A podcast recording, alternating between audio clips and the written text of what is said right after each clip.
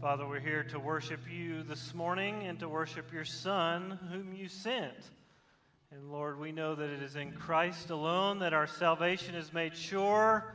It is in Christ alone that we have hope. It is Christ alone who washes us clean of our sins. It is Christ alone who will see us into life eternal with you. And so, Father, we're here to give thanks this morning. God, we pray as we open your word that you would speak to us through Paul and your Spirit about what it, well, who this Christ is, who he really is, and why he, it can be him alone that we can find our assurance and our salvation. And so, God, speak to us this morning. Be with us. In Christ's name we pray. Amen. Well, good morning. You can be seated. It's good to be back with you guys this morning. I was at the men's retreat last week, and we had a good time. And uh, but yeah, it's good to be good to be with you. I miss you guys when I'm not there. And, you know, the men's retreat, it was fun because I felt like we were kind of reconnecting for the first time after, after COVID. It's kind of, you know, you forget how much we haven't seen one another. And it just reminded me when we gather together as the body of Christ on Sunday mornings, make sure that you connect with people. Make sure that you're reaching out and saying hi and encouraging one another. We got a lot of things going on at the church. I'll just list a few for you. Uh, this morning we have a missions meeting right after the service today. The youth group is going to be sending their kids to Guatemala to work with Tono's church down there. And uh, we're excited about that. We have a little over 50 people signed up for this interest meeting. So I'm, I'm excited about that. We got Operation Christmas Child boxes in the back. Last week you guys took all of them. Well, they brought some more. So if you haven't grabbed one, grab one so that you can fill them up and help bless families around the world. And then finally, we've been asking you for some feedback on kind of what we've been doing over the summer and this fall about one service. And thank you to the many of you that have been reaching out to us. Had some really good discussions about what life has been like for you and as a church. And really, this is a family discussion, right? About how we're going to do church on Sunday mornings and things. And we want to hear from you. In fact, when we have our family meeting on, like we normally do in November, on November 20th, we're going to have a discussion about this. And we want you to be there and be a part of it. We know there's some things we'd like to change. We will make some changes. But we want to hear from you. So make sure that you are there and that you are uh, talking with us about that. Now, as we've heard, we're continuing in our series in Colossians, talking about the image of the invisible. And this is kind of the key passage today on this. So, if you will, grab your Bible and turn to Colossians 1 15 through 29. If you don't know where Colossians is, I always remember this as a kid General Electric Power Company, Galatians, Ephesians, Philippians, Colossians. You can find it at the end of that. Now, last week, Pastor Kevin kicked us off looking at Colossians 1 1 through 14. And Paul says a couple great things about the Colossians there. One, he, he's giving thanks for their faith. He's heard how they've accepted the gospel and they're living it out. And that brings his heart a lot of joy. And so he's giving thanks. And then he, in, in light of that, he's praying for them that they would grow in their understanding, their spiritual understanding and knowledge, and walk in the ways that God has called them to walk. And then finally, he talks about our salvation, that we have been transferred from darkness into the light because of what Christ has done, into the kingdom of the Son, where Jesus is, where we find redemption and forgiveness. This is the real life transformation that we talk about at church, that our hearts and our minds, everything about us would be completely changed as Christ transforms our hearts when we give our lives to Him. And this week, Paul is going to really drill down in and tell us more about his son. Who is his son? Everything about his son. Why it is that we can trust in Christ alone. It's the key passage of this book and one of the best in the Bible. What Paul is going to show us is that Christ is preeminent above all things. That means he surpasses all things. He's greater than all things. He's deserving of all glory and all honor because he is Lord. And when we see that, our response to him should be to give him our lives and to worship him with all that we are. This is why we've said at Risen Life that, a, that a, a risen life is a life of worship. That as a disciple of Christ, we're becoming worshipers of Christ. That's what we have on our discipleship wheel. And today's passage will show us just how big Jesus is and how we should respond to him. And really, Paul is working at this question that we, that we all have to ask Who is Jesus? We've talked about this before. Who is he? Right? Is he, is he a crazy man? Is he even real? Is he a good teacher? Did he teach some nice morals? Or is he more than a man? Is he possibly God? And the answer to that question will determine how we will live our lives and how we will spend eternity in the future. And so now let's take a look at Colossians 1 15 through 20, where it talks about who is Jesus, the Bible, what the Bible claims about Christ.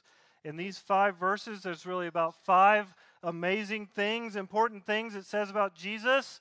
Many scholars believe these five verses to have been a hymn or a poem that the New Testament church would have memorized and said to one another, maybe even sung to one another. And so I would encourage you, these are five great verses to memorize.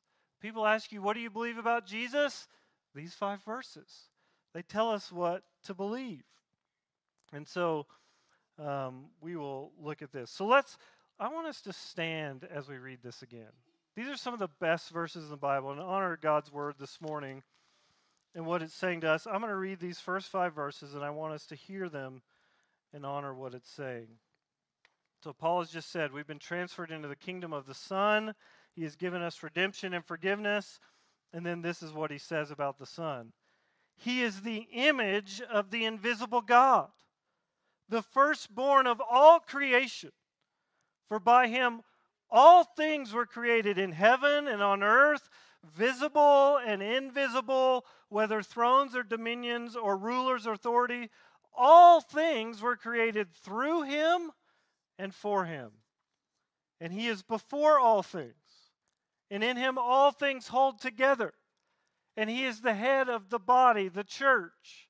He is the beginning, the firstborn from the dead, that in everything he might be preeminent.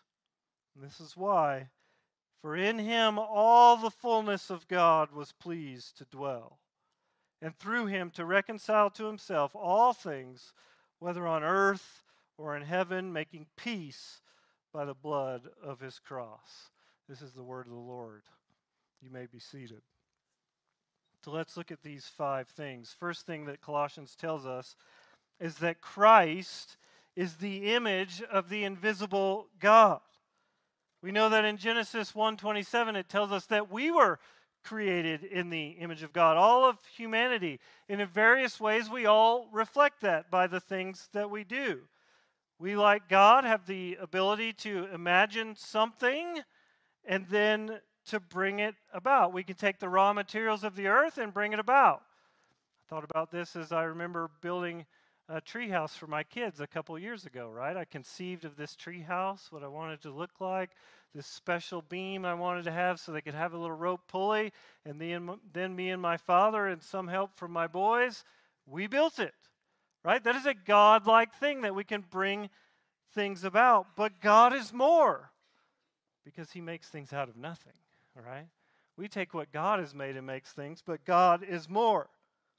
Paul here is claiming that Jesus is more. He is not just a likeness like God, rather, He is the likeness of God. Okay? As Hebrews 1 3 says, He is the radiance of the glory of God, the exact imprint of his nature. In other words, Jesus is not merely like God as we are, but rather he is God himself. I want you to see this. He is the tangible manifestation of God on the earth. As we know, God the Father is often shrouded in mystery in the Bible. The Bible says this itself. 1 Timothy 1:17 when Paul is giving praise to God, he says, "To the King of ages, immortal, invisible, the only God, be honor and glory forever and ever." John 1:18, "No one has ever seen God." And then it goes on to say, "But there's one who's at the Father's side who has made God known." Can't see something invisible right? Kids, can we see things that are invisible? No, we one one person can. I'll refer you to a movie when you're older called The Sixth Sense. We'll let your parents deal with that. so God makes himself known through Christ. Jesus is the image of the invisible God. In his coming to us, we know exactly what God is like. That's what this is saying to us. And so, why would this matter to us? Why is this important? Think about this. You ever wonder what God is like? A lot of discussions about that in our world. We, we all kind of innately know there's something outside of ourselves that's bigger than us. The world says that. The systems of the world say there's something bigger than us. We're pretty finite. And man, over many thousands of years, have tried to figure out who God is, to, to reach up to God and under, understand Him. And we've often made images of Him from things from creation, from animals, to forces of nature. Sometimes we've even made God, images of God out of men. Things that we think, man, those are really good attributes. He must be godlike. We kind of had this a little bit with the queen, right? The queen seemed like she was immortal, but she's just a woman like we are. And so, different gods of the world we've seen, they have different characteristics. They're all how humans are trying to conceive God. We're trying to reach out and figure out what He's like.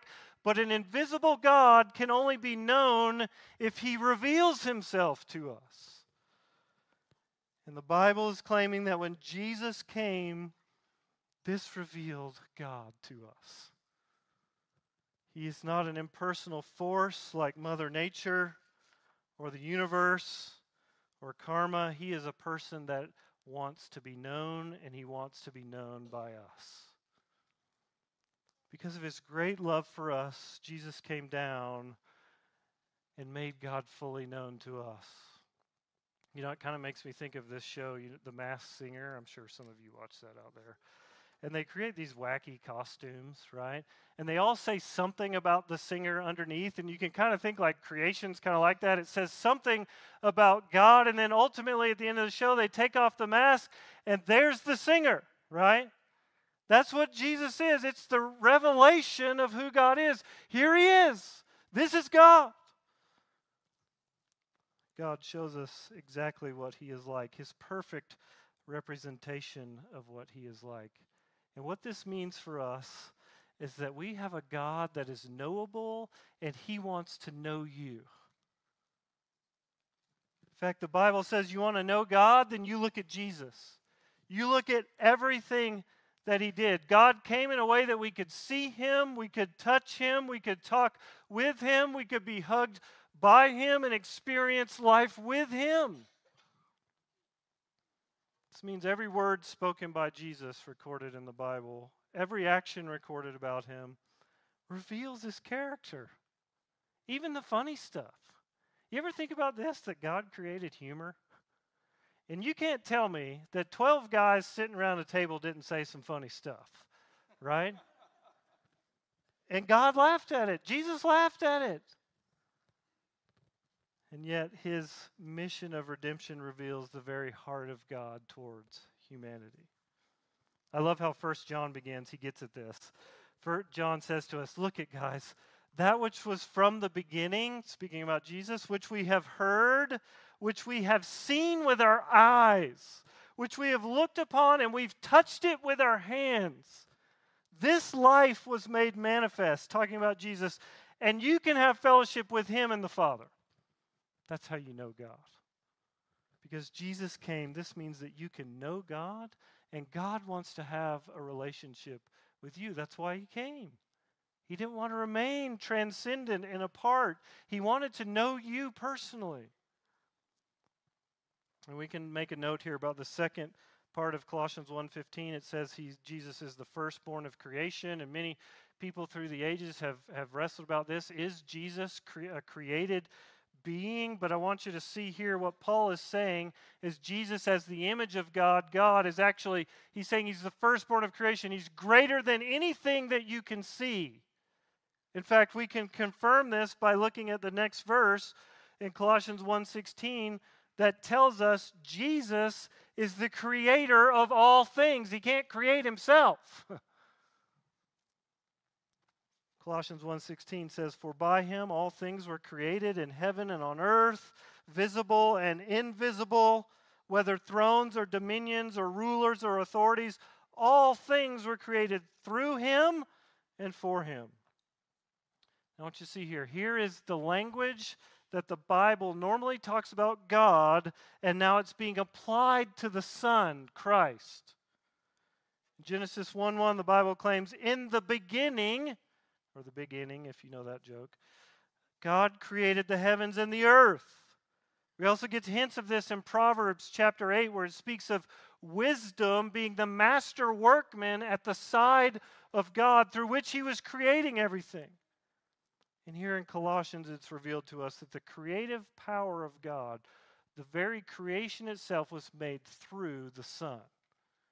He is the creator. By him, Jesus, all things were made. Everything we know on heaven and earth and beyond. All things seen and unseen, created by him. It points to the, the spiritual nature of the world that we live in. There are forces and things outside of our purview and thought. And even these were created by Christ, God Himself. And it also says that Jesus is above all these things. If He created them, He's greater than them.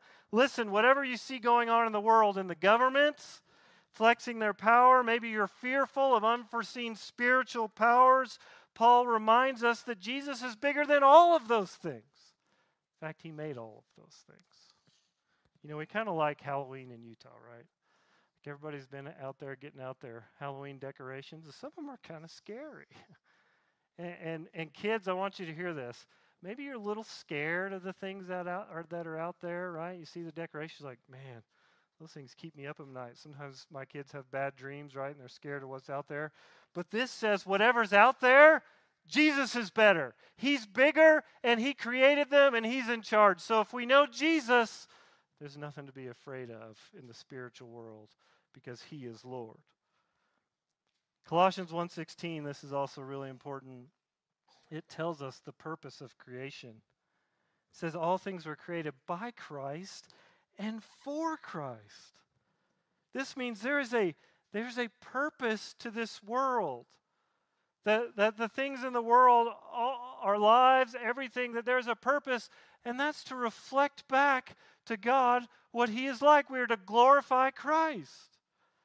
Listen, we live in a world that is desperately looking for meaning and purpose in life. And Paul is saying right here, you are created by Jesus and for Jesus. Glorifying Jesus is your purpose. You were created to be a worshiper of Christ. And if you want to live life to the fullest, let me tell you, it's found right here. It's found in giving yourself to Christ and living for that very purpose, living for Him. If you're created for by Jesus and for Jesus, then you will find your greatest joy in life when you live for Him. It's kind of like using, you know, sometimes our lives are kind of like using a good tool for the wrong purpose. Like a couple months ago, I was working on the brakes on my truck, and I've done many brakes on many vehicles before. I'm like, oh, this will take me no big deal. Do the back brakes on my truck, go to the front, and guess what Ford did on the front of their brakes? They got this stupid star drive system that you got to have a special tool for. So, what did I do as a good American? I got out a screwdriver and tried to make it work. It didn't go so well, right? Until I went to the store and bought the right tool, and then it went like that after wrestling with it for a couple hours. And so many times in our lives, we, we live for the long, wrong things. We want to glorify ourselves, we want to be about ourselves, and guess what? It only ends badly. you end up with a, scri- a stripped screw and a broken screwdriver, right? When we begin to live for the purpose that God made us, giving our lives to Christ and to live for Him, then there is great blessing and joy to be found. 1 Corinthians 10:31 says so whether you eat or drink or whatever you do do all to the glory of God. This is what our lives are to be about. Listen, at different points in my life God has come to me and said, "Are you going to be about yourself or are you going to be about me?" And every time I've said, God, I want to live for you, then I've found great joy. I've found great blessing. I've found great relationships in the church. It's been such a blessing. God wants us to be about what we, He created us for to live for Jesus, to cast off the things that hinder us. So you were created by Jesus and for Jesus, and you will find your greatest joy when you're living for Him. Now, not only is Jesus the creator of our world, but look at the next verse, Colossians 1:16, 1:17. It says Christ is the sustainer of all things. And I've always loved this verse. This verse says, look, those electrons that are spinning around the nucleus of the atom that make up the aluminum that makes up my carabiner that I just took a big whipper on, held together by Jesus, right? Held together by Jesus. I can depend on the properties of this metal because Jesus holds it together. He made it and He holds it together. Everything you love in this world, think about it. Jesus sustains it. Jesus makes it happen. I, I, back along when there was a DJ in Nashville on the Big 98. I don't know if anybody ever heard that show, but uh, he would often talk about, he had this theory that one day all the bolts in the world, like a nut and a bolt, one day they were just all going to get tired and go, you know, I've had enough. Uh, and they're just going to go, ah, and everything's going to fall apart. Right? That was his theory. But this verse says that that's not going to happen because Jesus holds it together. And until he says enough, it's going to be there. Hebrews 1 3, again, it says, He upholds the universe by the word of his power. It's a great verse. I was looking in the telescope off our back deck with the kids just a couple weeks ago, looking at Jupiter and Saturn. You know, Jupiter was as close to the Earth as it's been in 50 years. We could see it and faintly see the stripes on it and the moon circling about it and Saturn and its rings. And you know what this verse says? Jesus keeps those things in orbit. Jesus keeps our earth in its orbit. Water does what water does because Jesus keeps its properties about it. And this verse is saying that your very heart keeps beating day after day because Jesus upholds you. Think about that for a second. If Jesus is the creator and sustainer of our world, then we should give our lives to him. Right? If He is the creator and sustainer of our world, then He is able to sustain you and take care of you no matter what you are going through. He created you, He knows what you need, and He can take care of you. He upholds the universe by His word, He can uphold me.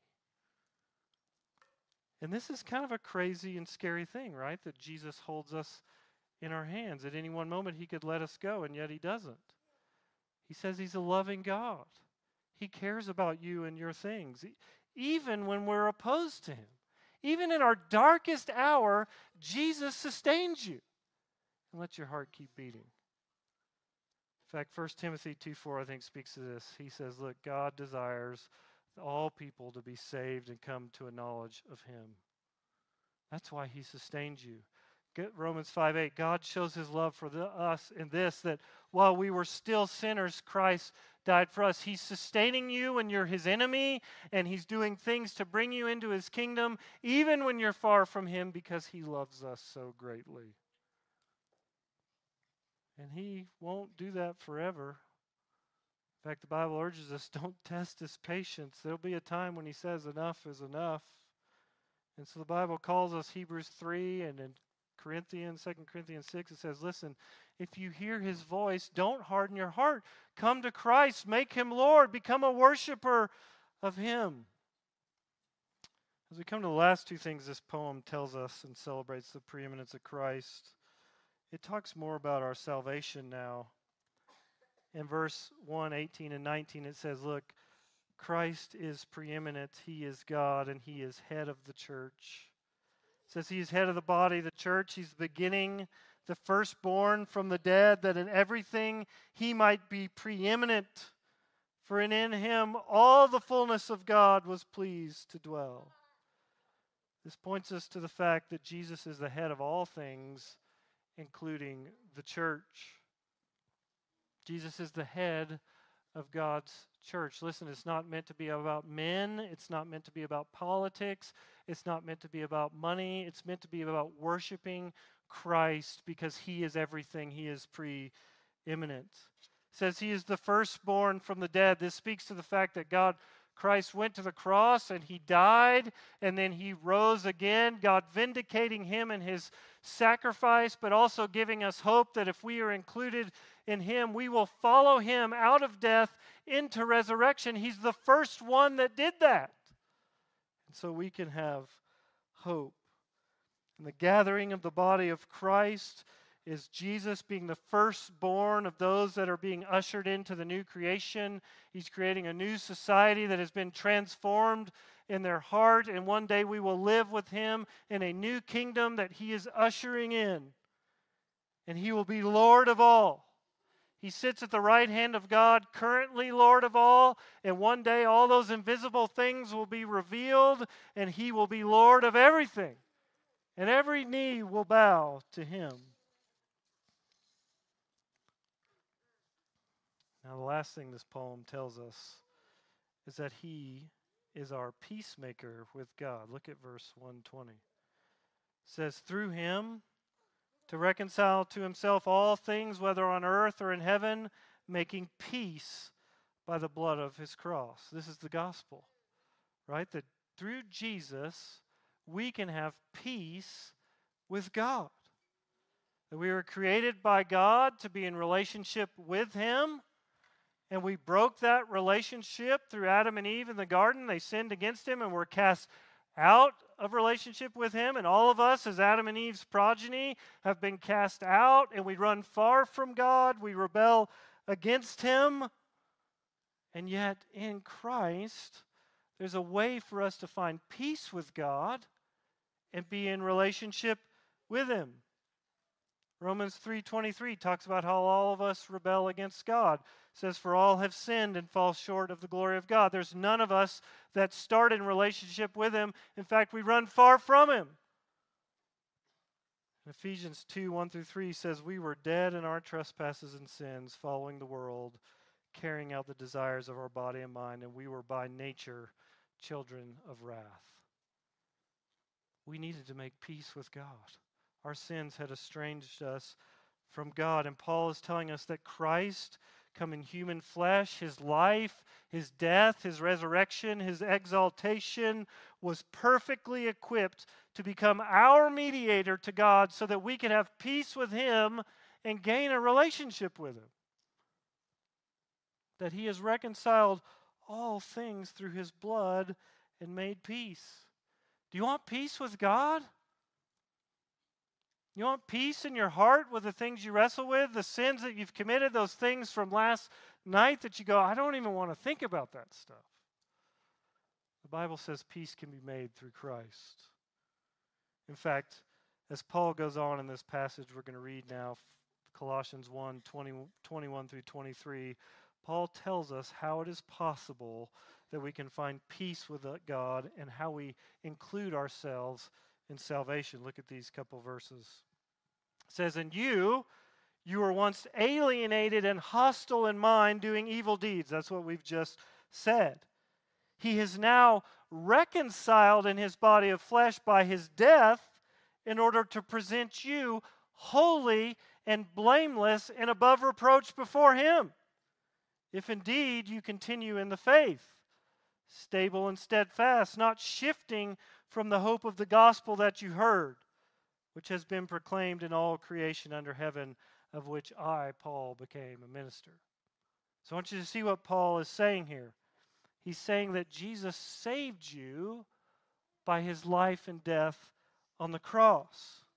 And this is how he did it. We've talked about this before, the great exchange. 2 Corinthians 5:21 says this, "For our sake he made him to be sin who knew no sin, so that in him we might become the righteousness of God. So here's the idea Christ lived a perfect life, he was completely righteous before the Father, he followed all the laws, and yet the Father asks him to go to the cross. And at the foot of the cross, what does Jesus do? He takes on his shoulders all of our sin. All sin from time and eternity. Things you did in the past, things you're going to do this afternoon, things you're going to do five years from now. God was willing to place those on the shoulders of Christ, pour out his wrath upon Jesus, so that in exchange, he'll give you his righteousness, that he lived perfectly. And so when we say, God, I want Jesus to be my Lord. Please forgive me for my sins. He takes your sins and he puts them on the cross and they are done with. And he puts Christ's righteousness on you and he says, You are holy and blameless and there is no condemnation for you anymore. You have been made right with me. And so we receive Jesus' work on the cross by confessing Jesus as Lord. 1 John 1 9 says this, one of the best verses in the Bible. When we confess our sins, he is faithful and just to forgive us our sins and to cleanse us from all unrighteousness. Hallelujah. Right? That we could stand holy and blameless and above reproach by him. And the Bible says this is all by grace. Ephesians 2 8 and 9, for by grace you have been saved through faith. This is not your own doing, it's a gift of God, not a result of works, so that no one can boast, because Jesus is preeminent. We're going to boast in what Jesus did, not what we did. There's nothing I can do to make myself right before God other than to say, Jesus is Lord. It's all about what Jesus did. And God, in His grace, then saves us it is a gift of God, and we begin to live life with Him. And some of us need to confess Jesus for the first time this morning. I know that some of you here are, are trying to come back to faith. Maybe you're checking out Christ for the first time. And you need to say, Jesus, you are Lord. And then all of this comes our way. We're counted as righteous. And Paul does speak to an element of perseverance here. He says, look at once you become Christ, then you got to persevere. And it's not easy living as a Christian. Right? We're holy and blameless before God, but we're still learning to put sin out of our heart. We're still learning to walk in his ways. We're still dealing with the world that will hate you as you follow Jesus. And Paul says you got to keep going.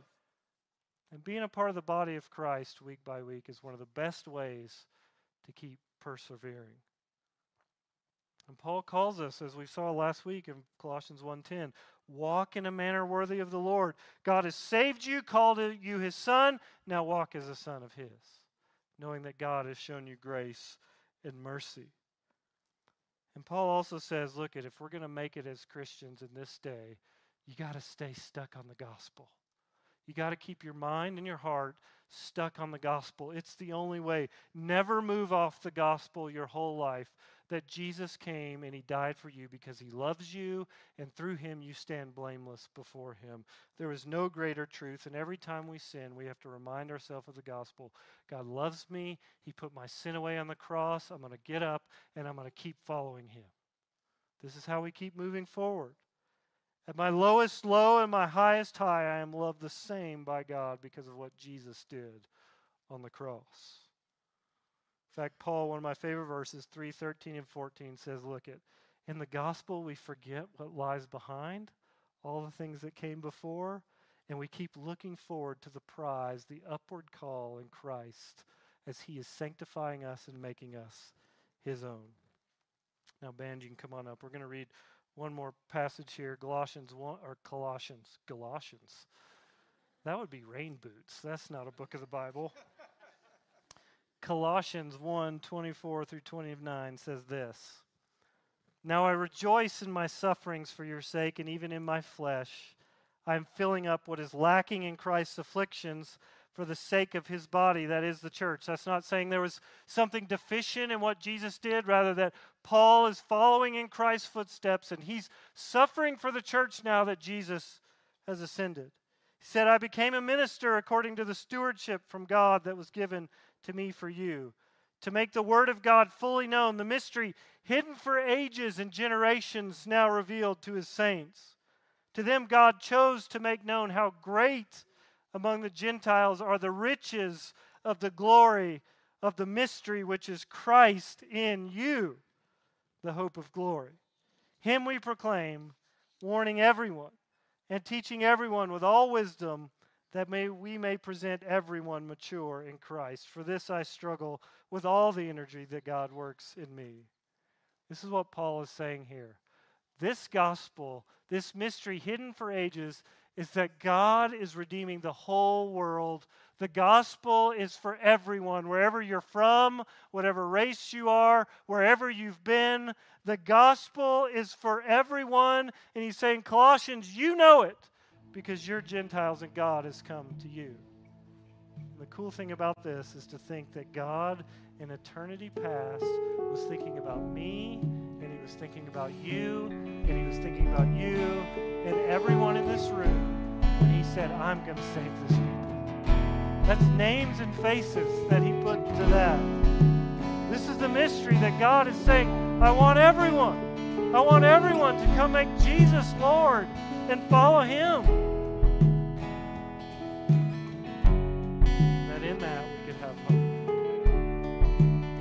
Here's the fruit of the gospel that as we accept Christ in our life, he begins this process of maturing us. And eventually we will stand before him completely mature, grown up, completely free of our sin, mature in Christ because of what Jesus has done. So, Paul, what he's been telling us this morning, that Christ is preeminent above all things.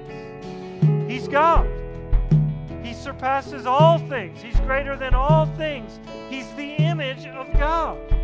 He's the creator. He's the sustainer. He's the head of the church.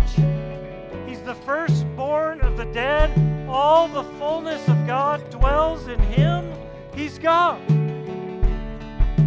God, then he deserves our lives and to be worshiped by him with everything that we are. So the question Paul leaves us is Are you going to make Christ Lord of your life? Are you going to learn to worship him? This is who he is. Are you going to follow him? The same God came in flesh, has made a way for you to be in relationship with him. Christ's sacrifice has satisfied God's wrath. We stand holy and blameless before him. We bring our brokenness to the cross and we get his righteousness. This is the grace of God. Will you make him Lord of your life? Will you become a worshiper of him? As we said before, I know there's some of you in here that don't know Jesus. We're going to have a time as we come to a close. I'm going to pray a prayer. And if you want to become a follower of Jesus, you pray with me. You pray the heart of that prayer with me as I do that. And then I want you to let somebody know so that we can help you grow. Others of you have been walking with him for a long time. And it's not bad for us to confess again and say, Jesus is Lord. And again, God, I want to follow you of everything that I am. Lord, help me to persevere as a believer in Jesus in these days. And some of us, like Paul, need our hearts. We know who Jesus is, we know what he's done for us. And as Paul said, I was compelled to be a minister of the gospel. We need to go out and tell others. The gospel's for everyone. Who are you going to go and tell? Wherever God's calling you to respond this morning, let's respond to Him as we pray and as we sing. Father, we thank you for sending your Son. God, want to confess a few things this morning, some of us for the first time. Father, we want to say that I now see that Jesus is Lord. You are Lord, Christ. And Lord, I want to give you my life. I give you all that I am, everything about me. Lord, take it your glory. I want to glorify you. Lord, please forgive me for my sins and the ways that I run far from you. Lord, may you take my sins and place them on the cross. And God, may you in exchange give me your righteousness. Lord, thank you for saving me and help me now to walk as a child of yours. Father, help us to be empowered to go out from this place to tell the world about Christ, that they may be saved May your kingdom come and your will be done on this earth as it is in heaven.